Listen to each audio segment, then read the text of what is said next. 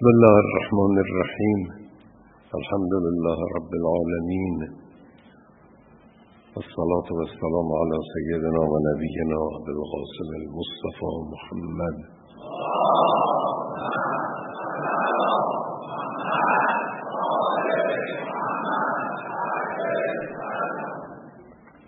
وعلى آله الأطيبين الأطهرين المنتجبين سيما بقية الله في الأراضين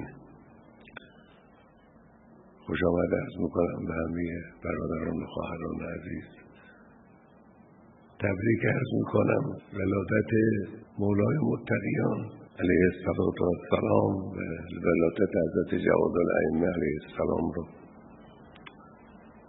و تعظیم و تمجید عرض می‌کنیم. در برابر ارواح طیبه شهیدان و خانواده های مکرم اونها و همچنین تشکر عرض می‌کنیم از دستندرکاران این بزرگ داشت و این یادبود بزرگ. بنده این نمایشگاهی رو که اینجا دوستان ترتیب دادن دیدم کارهایی که انجام گرفته کارهای خوبی است. و اون نکاتی هم که این برادر عزیزمون درباره تهران و درباره شهدای تهران و خانواده شهدای تهران بیان کردن مطالب کاملا درست و متقنی است. بنده هم چند کلمه درباره تهران عرض کنم. یک مطلب هم درباره شهیدان. در مورد تهران کمتر صحبت شده. ما درباره شهرهای مختلف کشور به مناسبت های مختلف بنده دیگران صحبت کردیم. درباره تهران کم صحبت شده متاسفانه. در حالی که تهران رو باید نماد بسیاری از خصوصیات ملت ایران دانست. واقعا اینجوره. از جمله خصوصیاتی که از ملت ایران آشکار شد در قضایای انقلاب و اونچه مربوط به انقلابه. یعنی شجاعت ملت ایران غیرت ملت ایران دینداری ملت ایران استقلال طلبی ملت ایران دشمن ستیزی ملت ایران و غیر اینا. به نظر من نماد همه این خصوصیات تهرانه. یعنی اگر بخواهیم این خصوصیات رو در یه جمعی به طور مشخص و با سند مطالعه کنیم تهران رو باید مطالعه کنیم. این خصوصیات همه در اینجا جمعه. حالا حوادث مربوط به انقلاب که یک فصل مشبهی است منم یه اشاره ارز خواهم کرد. لکن قبل از مسائل انقلاب و پیش آمدهای انقلاب در این حداقل حالا 150 سال اخیر قبلش هم همینجوره. لکن حالا من بیشتر قضایای همین یک قرن و نیم اخیر رو عرض بکنم. وقتی مرور می‌کنیم این قضایا رو برجستگی مردم تهران رو به روشنی می‌بینیم. مثلا فرض بفرمایید قرارداد رویتر که مرحوم حاج ملا علی کنی تهرانی جلودار مردم جلو این قرارداد خائنانه رو گرفت. یا قضیه تنباکو به قرارداد رژی خائنانه اونم یه قرارداد خائنانه ای بود. در تهران مرحوم میز محمد حسن آشتیانی ملای بزرگ و درجه که تهران به پیروی از میرزای شیرازی و تحریم ایشون قوقایی را انداختن. کاری کردن در تهران که داخل خانواده شاه کلفت و نوکرا قدیان ها رو شکستن. تحت تاثیر فتوای مردم تهران حضورشون. پشت سر علما اینجوری بود.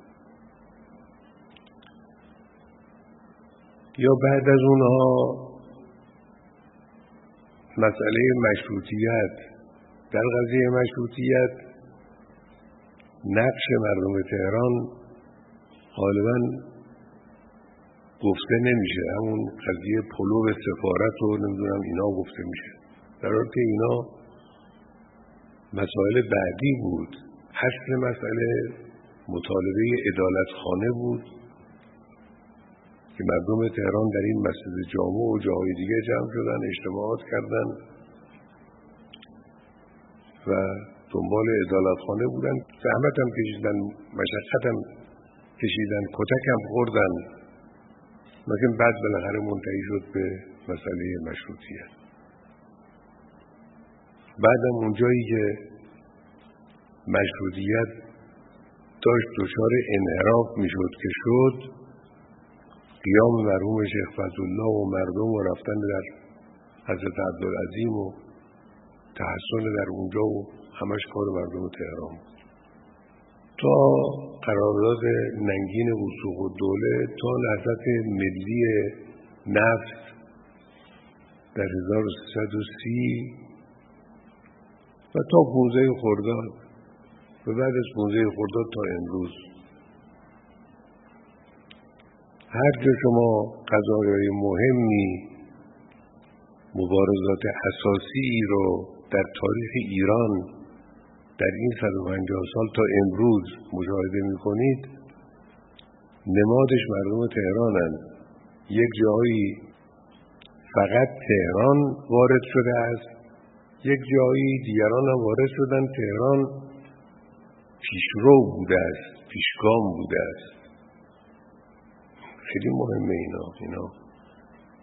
شناسنامه یک شهر رو اینجوری باید تنظیم کرد. کارنامه یک شهر رو اینجوری باید فهمید و دید. این مال قبل از انقلاب اسلامی است. اقلب این قضایایی که عرض کردیم مربوط به قبل از انقلاب اسلامی است. در قضایای انقلاب اسلامی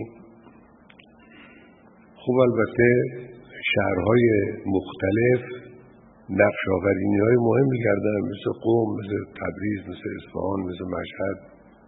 لکن اولا در همه این قضایا تهران جز پیشگامان بود. بعدا در اون نقطه تعیین کننده یعنی سال 57 که نهضت تبدیل شد به انقلاب. اینجا دیگه تهران هرچه بود تهران الهام بخش همه کشور مردم تهران بود. در سال 57 شما از نماز عید قیتریه در نظر بگیرید که با تدبیر مرحوم شهید بهشتی و اینها این نماز عید را افتاد. شهید مفتح امام جماعت این نماز بود. انعکاسش در کشور انعکاس عظیمی بود. یعنی ما مشهد بودیم. قضایای تهران منعکس می‌شد. هر قضیه ای که منعکس می‌شد یک قوهایی در مناطق گوناگون دیگر به وجود می آورد پیشقدمی تهران اینجوری بود. نماز عید فطر قیتریه حماسه 17 شهریور تو میدان شهدا راهپیمایی تاسوعا راهپیمایی آشورا که این راهپیمایی ها در جای دیگه هم انجام گرفت. اما از تهران این رو هدایت می‌کردن به خود ما در مشهد. از تهران تماس گرفتن گفتن که تاسوها راهپیمایی است آشورا راهپیمایی است و ما اونجا در مشهد ترتیب اون سازماندهی دادیم. تهران پیشگام بود. جلو جمعیت هم در همه این قضایا تو همون 150 سال که گفتم و همچنین تو قضایای سال 57 جلو جمعیت علمای دین بودن. از امثال حاج علی کنی که اسم آوردم و مرحوم میز محمد حسن آشتیانی و آشفزلای نوری و اینها تا شهید بهشتی و شهید با هنر و شهید مفتح و شهید متحری و جلو علما انبوه اقشار مختلف مردم از همه جور پشت سرشون و در حال حرکت. حتی دانشگاه تهران. دانشگاه تهران شد محل تحسن علما. ما رفتیم اینجا. نشستیم بحث کردیم که کجا تحسن بکنیم. چند جای مختلف گفته شد. یه نفر گفت دانشگاه تهران. همه تصدیق کردن بلند شدیم آمدیم دانشگاه تهران تحسن کردیم. چند روز تا وقت آمدن امام. یعنی دانشگاه در خدمت همین حرکت قرار گرفت باز با مرکزیت علما و پیشگامی علمای دینی. نکته مهم در اینجا اینه. خب اینا این کارا در تهران انجام گرفته. اما تهران کجاست؟ تهران چیه؟ تهران همون شهری است که بیشترین تلاش برای تغییر هویت ملی و اسلامی در این شهر انجام گرفته. بیشترین تلاش.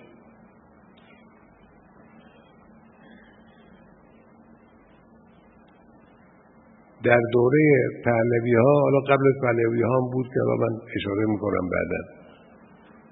در دوره پهلوی ها سعی شد تهران یه نسخه بدلی از شهرهای اروپایی بشه. البته منهای پیشرفتاش منهای پیشرفتها. اللحاظ رها شدگی و لاعبالیگری جنسی بگیرید تا افزایش روز به روز فروشگاه های مشروبات الکلی تا وضع پوشش و آرایش زن و مرد تا کاباره ها و کافه های اونچنانی تا مراکز جمعیتی فاسد و مفسدی مثل کاخ جوانان اون روز تهران مرکز یه چنین فعالیت هایی از سوی دستگاه بود.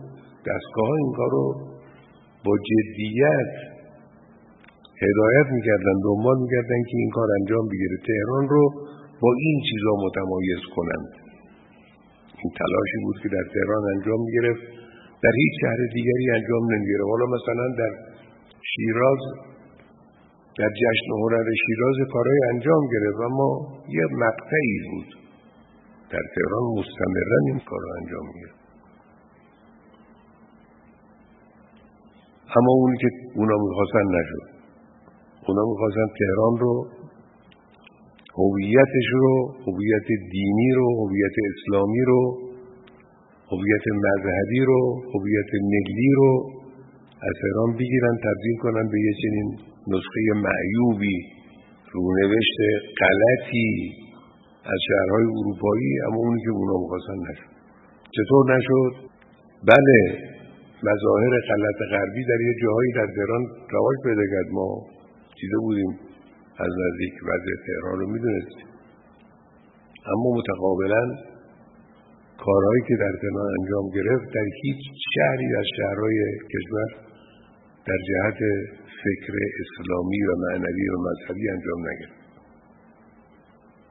جریان فعال مذهبی روشنبین و روشنفکر و دارای حرف نو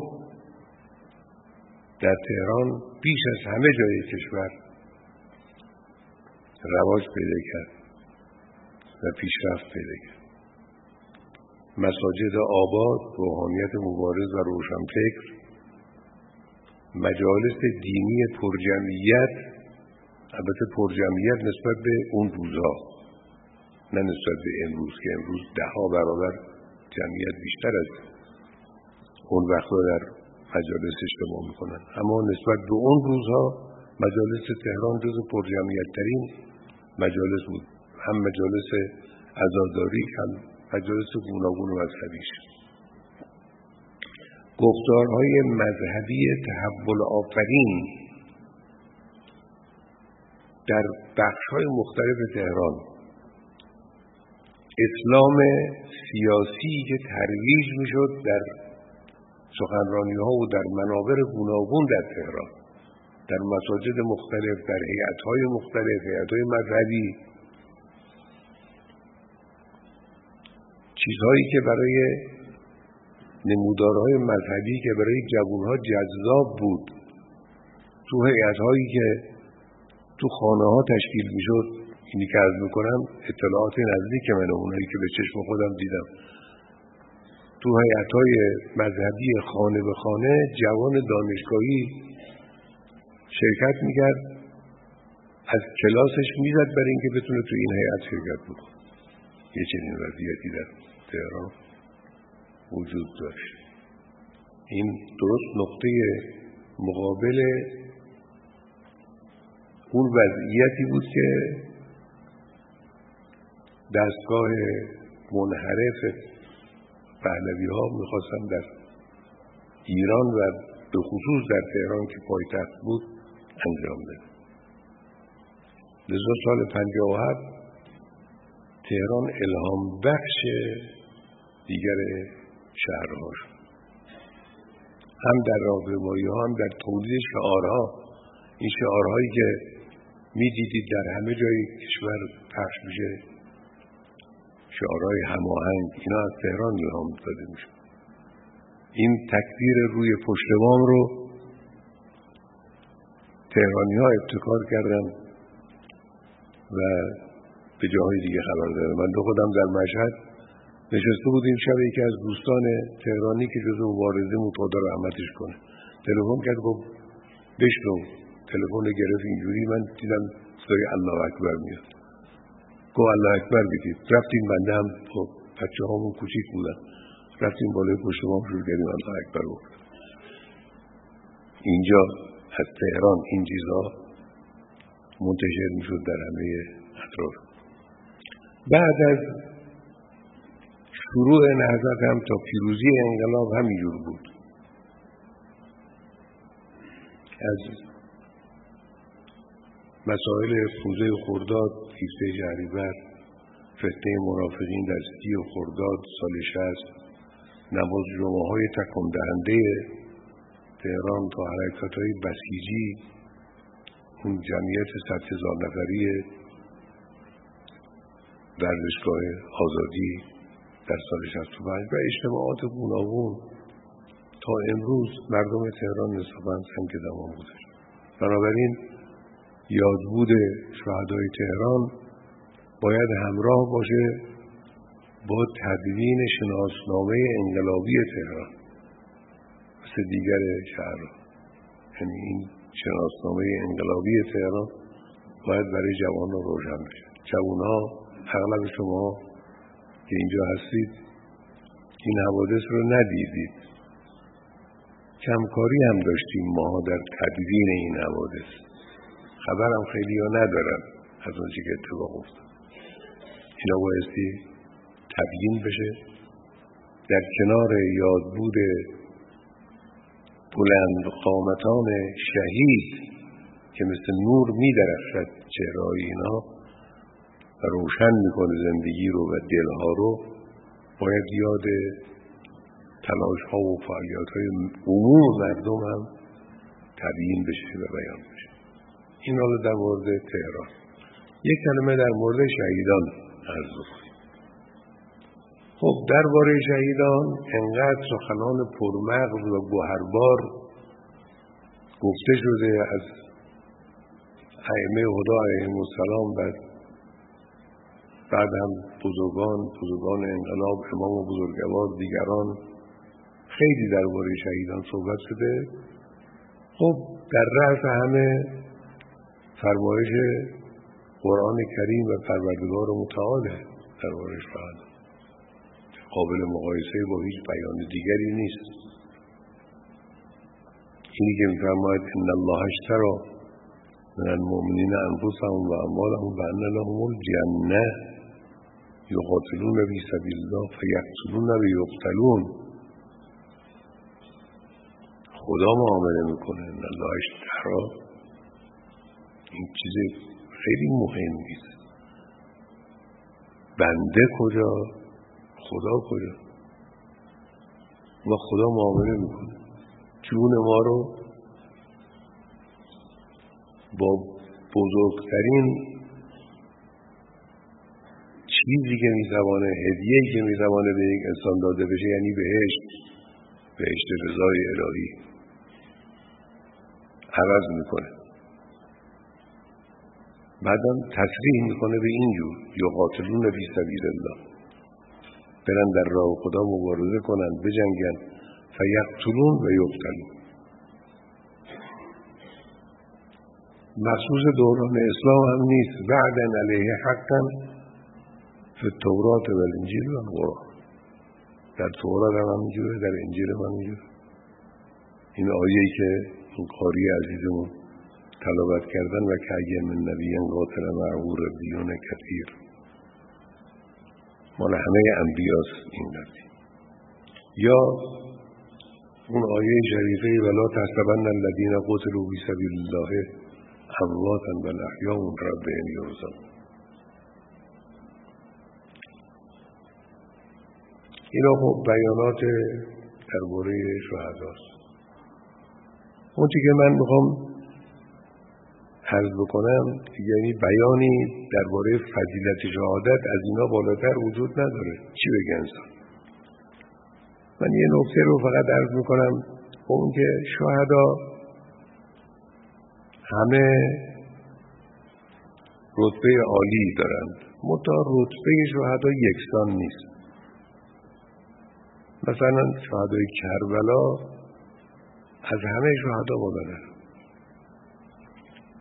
درباره بعضی از شهدا در کلمات ائمه علیهم السلام نقل شده که اینا در روز قیامت از روی دوش دیگر شهدا عبور می‌کنن میرن بهش. درباره بعضی از شهدا گفته شده است که اینا هر یکیشون اجر دو تا شهید دارن. مضاعفن پس یک جور نیستن شهدا. با تفاوت هدفها با تفاوت نحوه شهادتها ارزش شهید تفاوت پیدا می‌کنه. من می‌خوام عرض بکنم شهدای انقلاب اسلامی مجموع شهدا چه اون شهدایی که در حوادث انقلاب شهید شدن چه اون شهدایی که در دفاع مقدس شهید شدن چه اون شهدایی که در فتنه ها شهید شدن چه اون شهدایی که در باب امنیت یا سلامت شهید شدن چه شهدایی که در دفاع از حرم شهید شدن انواع شهدایی که در انقلاب اسلامی شهید شدن اینها جزء برترین ها هستند جزء شهدای برتر نزد خداوند متعال محسوب میشن. چرا؟ برای خاطر اینکه اینها از یک جریانی دفاع کردند و در یک حادثه ای به شهادت رسیدن که این حادثه در رأس بسیاری از حوادث دوران اسلام و دوران همه ادیانه.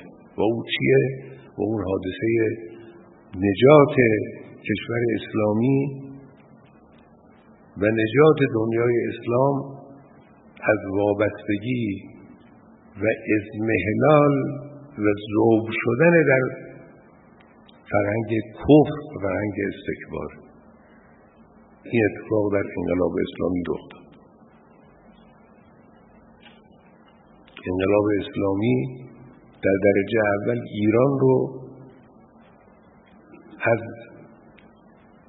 حل شدن و ذوب شدن و حزم شدن در فرهنگ کفر و استکبار خارج کرد و نجات داد. که همون فرهنگ غربی است. بعد هم تأثیراتش در دنیای اسلام رو دارید مشاهده می‌کنید شما. ما البته به هیچ کس دستور عمل ندادیم. تأثیر انقلاب اینه. بنده بارها گفتم انقلاب مثل هوای بهاری است مثل هوای خوش است. نمیشه جلوش گرفت.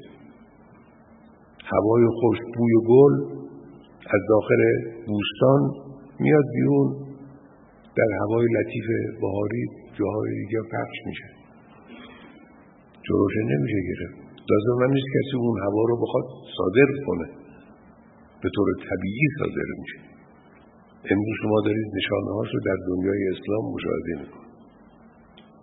حزم شدن و حل شدن در فرهنگ کفر و استکبار قبل از پهلوی ها شروع شد.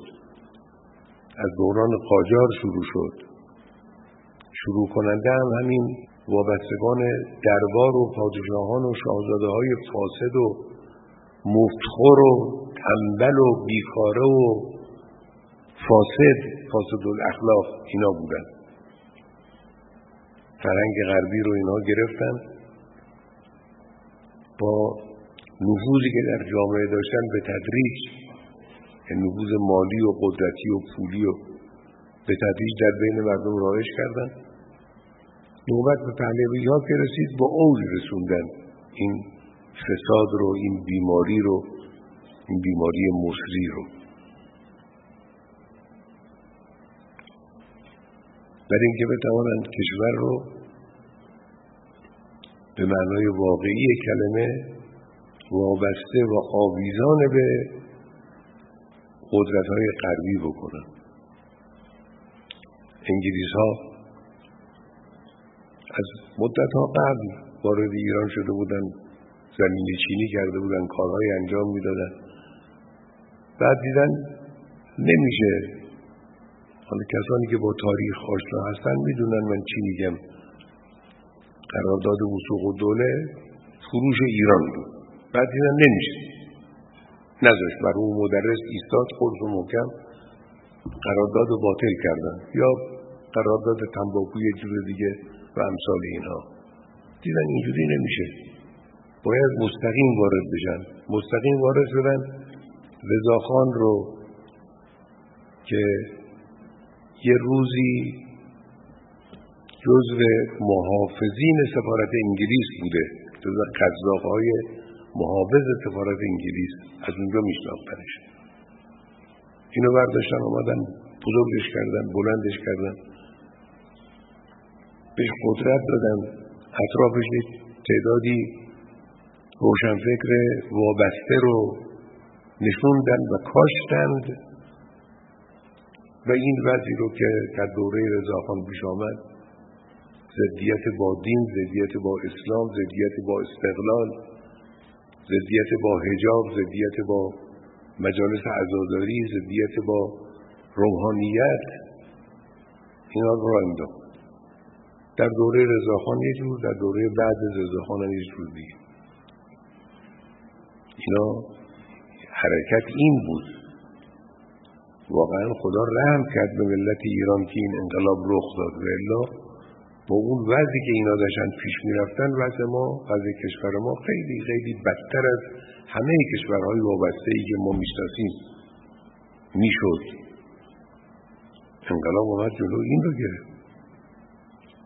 انقلاب اسلامی این حرکت به سمت سقوط مطلق رو یک اقدام قاطع این حرکت رو جلو گرفت. نجات داد کشور. مبارزه ای که با انقلاب انجام گرفت مبارزه هویتی بود.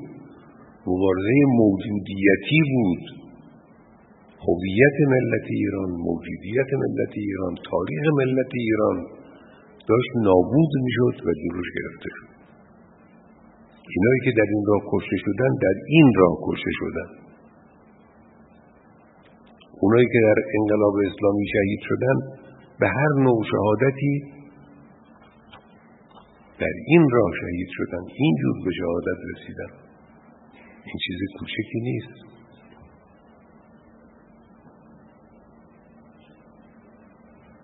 بنابراین شهدای ما جز برترین ها هستند. 24 هزار شهید در تهران. البته سالها پیش برای استان تهران هم بزرگداشتی گرفته شد 36 هزار شهید مال استان تهران.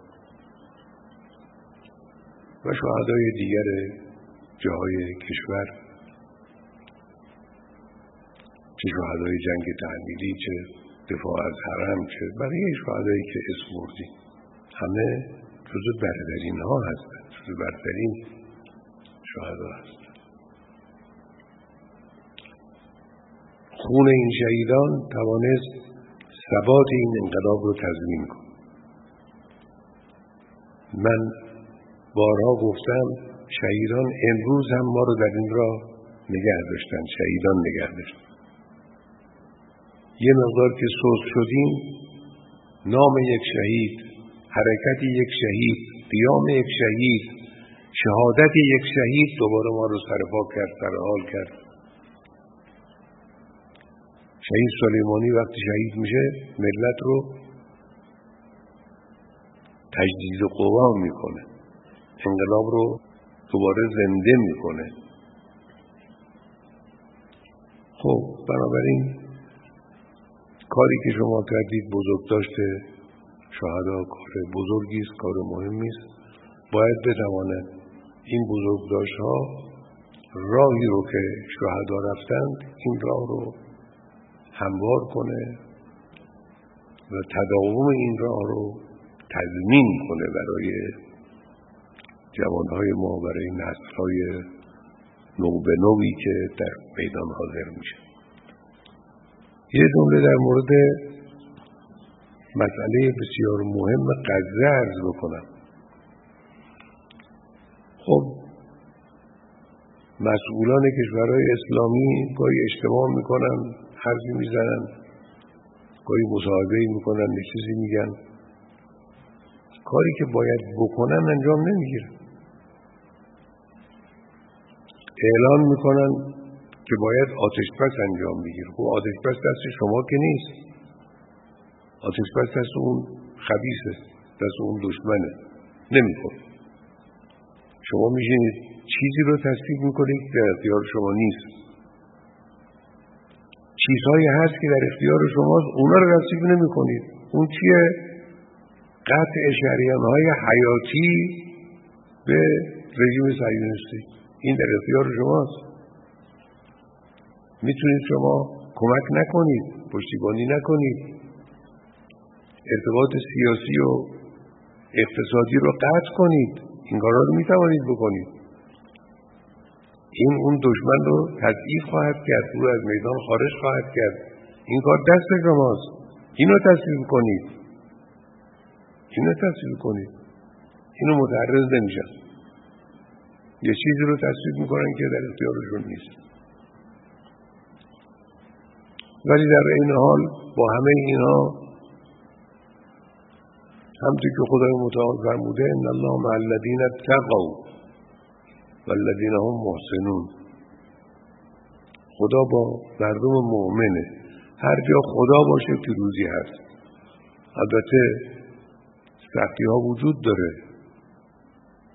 سختی ها وجود داره. درباره پیغمبر هم خدای متعال میگه اگر ما تو رو زنده نگه داریم. یا از دار دنیا ببریم عاقبت دشمنان این خواهد شد. شرطش زنده موندن من و شما نیست. اما پیروزی قطعی است. انشاءالله خدای متعال این پیروزی رو به همه امت اسلامی در آینده نچندان دوری نشان خواهد داد و دلها رو خرسند خواهد کرد.